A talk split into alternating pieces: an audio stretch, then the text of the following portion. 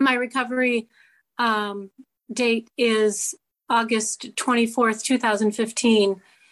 Um, and I came by that date at the request of my children.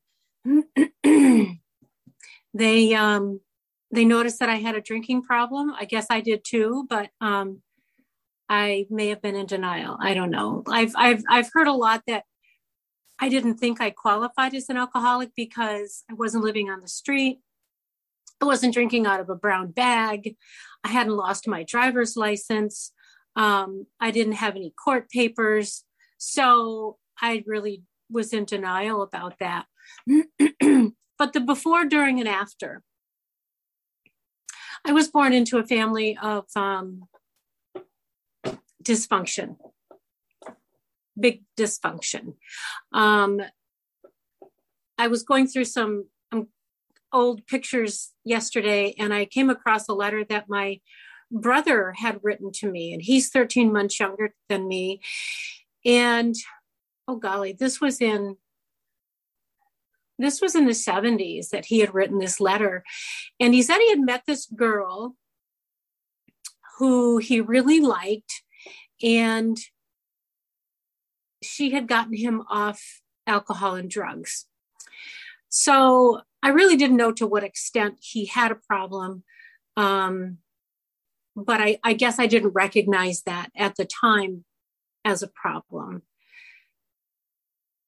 My mom and dad were both heavy smokers. My dad, I believe, drank like I did.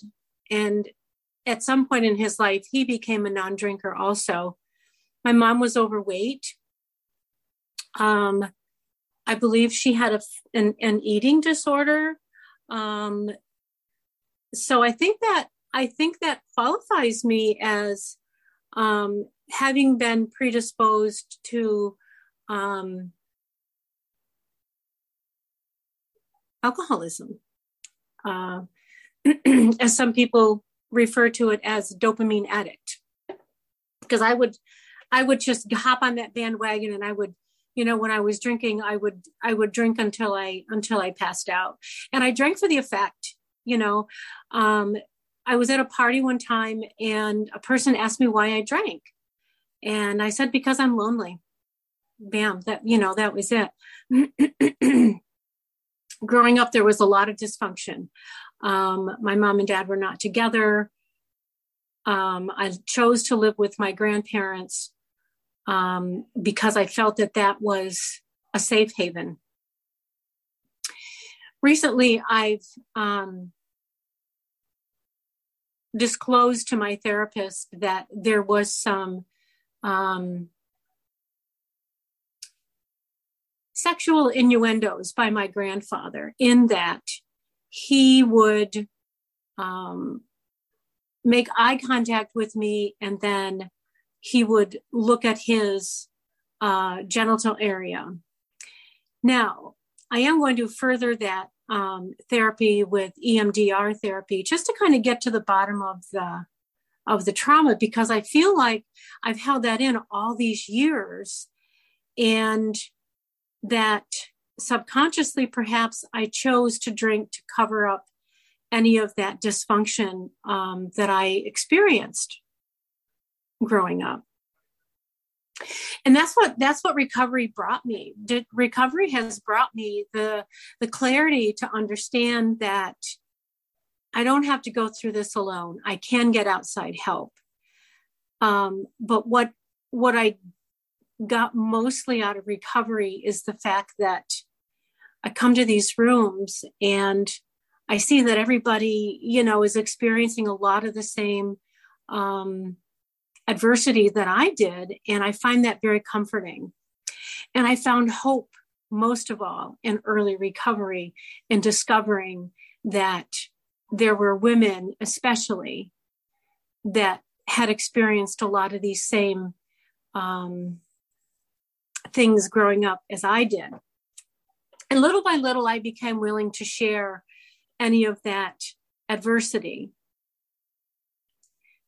backing up a little bit, when I did first come into recovery, um, I came in reluctantly to share at local meetings because my husband my husband of 36 years at that point um, was a prominent business owner. And i thought well you know how can i really do this and protect his anonymity?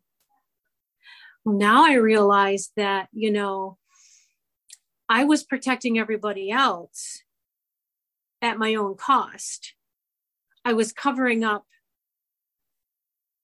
my own feelings and masking my own my own feelings by by drinking. I was taking care of everybody else but myself. I was the soccer mom. I got the kids to practice. I got them to skating practice. Um, I was PTO member. You know, I was that mom. But I, over the years, my drinking progressed to the point where it became out of control. And it took me a while. It really wasn't until, you know, I started drinking when I was like, I don't know, 14 or 15. And it really didn't progress until I didn't get to the point of desperation until I was, I don't know, 54, 56, something like that. So I drank for a long time um, in denial. But then it got to the point where I couldn't function. And I was taking away from tomorrow's happiness. You know, it took me it took me more than a day to recover from any sort of um, hangover. And I was blacking out, not remembering what I had done that night. Um, I remember one night where I was I don't know, I was with this guy who I left my marriage for. And of course that that didn't work out. Got up the next morning and my clothes were on the floor and I'm like, how did my clothes get on the floor? Because I never did that. I never just left things strewn about. Um, so I I just I don't remember. And that was that got to be often in my last I would say 78 years of drink, seven to eight years of drinking.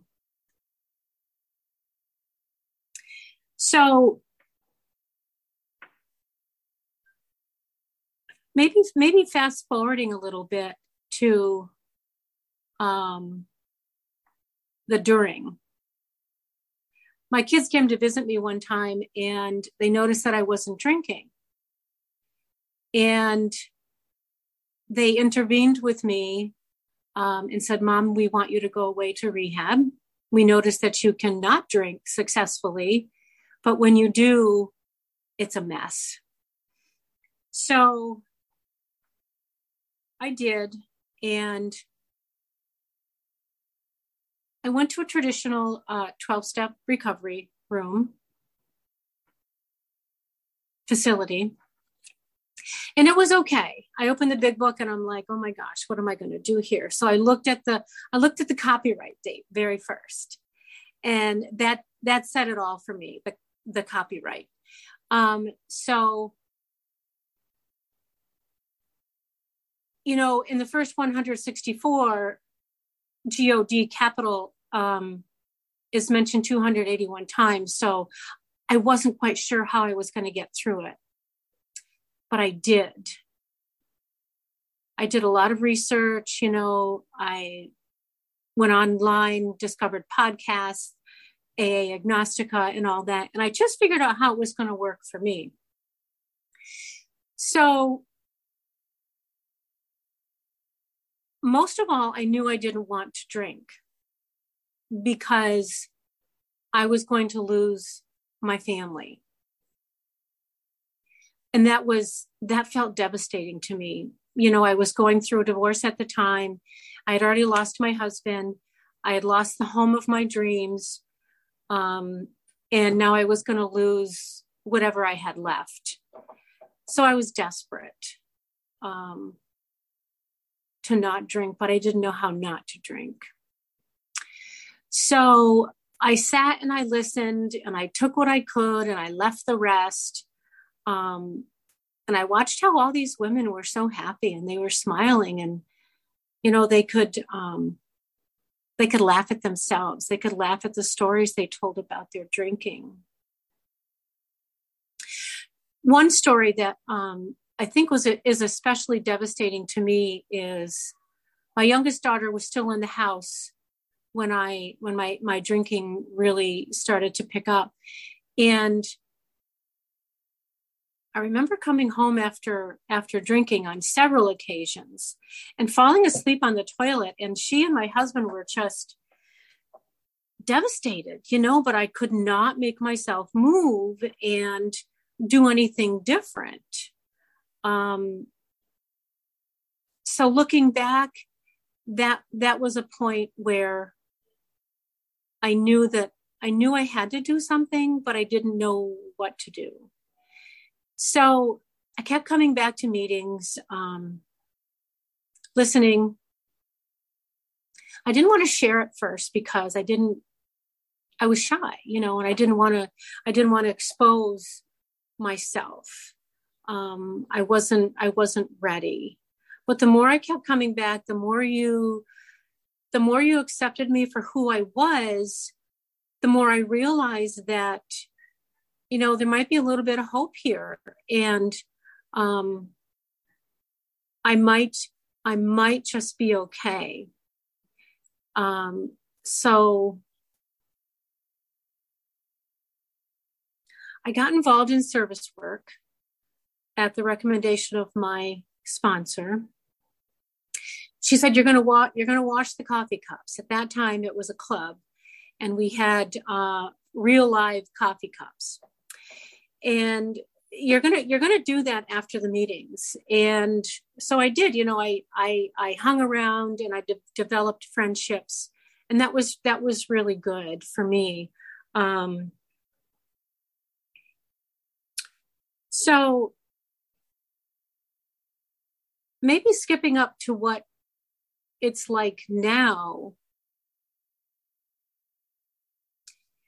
Thank you. You know the good thing that came out of that came out of the worldwide shutdown was um, online meetings and i'm super super grateful to, for that.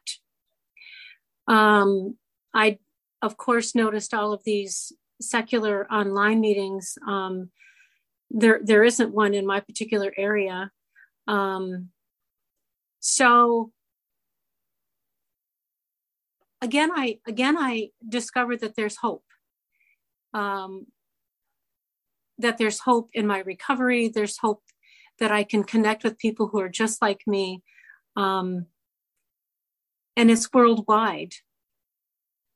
It's not just my own little community that I that I realize that there are people that drank like I did, and people that um, had the same adversities that I had, but it's worldwide. And what a discovery that was. Today, I have no desire to drink. I really don't. Um, as some of you may know, I um, I have breast cancer. I'm currently going through radiation, um, and I'm doing it gracefully. I'm going through all of this with the hope of coming out on the other side, you know, cancer free. So far, it's looking that way. But what recovery has given to me is the ability to handle life on life's terms with grace and dignity. And that's what I noticed with a lot of the women, especially, that they were able to handle their lives and go through their traumas gracefully. And that's what I that's what I'm doing. Um, and first and foremost, it makes me um, have the self esteem and the courage that I never really had before.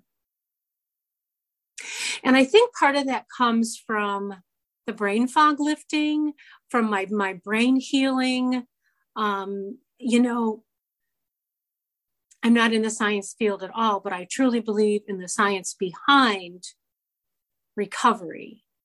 Um, and I think that's been helpful. I believe everything happens at the right time for the right reason. I'm in recovery. I'm almost seven years out. I have breast cancer. That is the grace that recovery has given me is allowing me to go through this without the desire to drink because I truly don't want to do that. I know what would happen. I would lose my self esteem. I would lose my dignity. I would lose my children, you know, and I don't want to do that today. I spent the other day with my granddaughter outside on the lawn for an hour. She was going into my, my purse, taking out my sunglasses, taking out everything in there. And and you know, there there would have been a point where I would have been like, no, don't touch my sunglasses. You're gonna get them all fingerprints. Don't do that. Today I take it one minute at a time some days. And I know that that's where I need to be. I was pushing her in the swing one day and I, I was, I was contemplating retirement, not going back to work. And I was pushing her in the swing and I had this overwhelming sense of calm that came over me. And I said to myself, this is where I need to be. I have goosebumps now just to think about it. I wouldn't have that if I were still drinking because I wouldn't be allowed to be with her. You know, and why would I risk that? Why would I risk the idea of not being able to, develop a relationship with them? She cries when I leave for the day, you know, and that's that is so mm, that is so warming. So I've I've gained a lot in recovery. Um, I think the most I've gained is self esteem, peace, and serenity. Um, there's some days I don't always have that, and I back it up. You know, one thing that I have in my my toolbox is a tapping meditation app, and I do like to visit that um, in the morning when I do my readings. Um, and at night to help me, you know, fall asleep peacefully. So some days I can't lock my toolbox because I feel like I have so many items in there. Um, but they're all good tools to use and I, I grab them as I as I need them. So um, that that might be all I have to share. I think if you're new, my my message would be um, if you're here, it's for a reason. Um, and everything happens for a reason at the right time, in my mind. Um, and hope was the biggest thing that I got out of recovery the hope that I didn't have to drink. Um, so, at least I think that might be all I have to share at this point.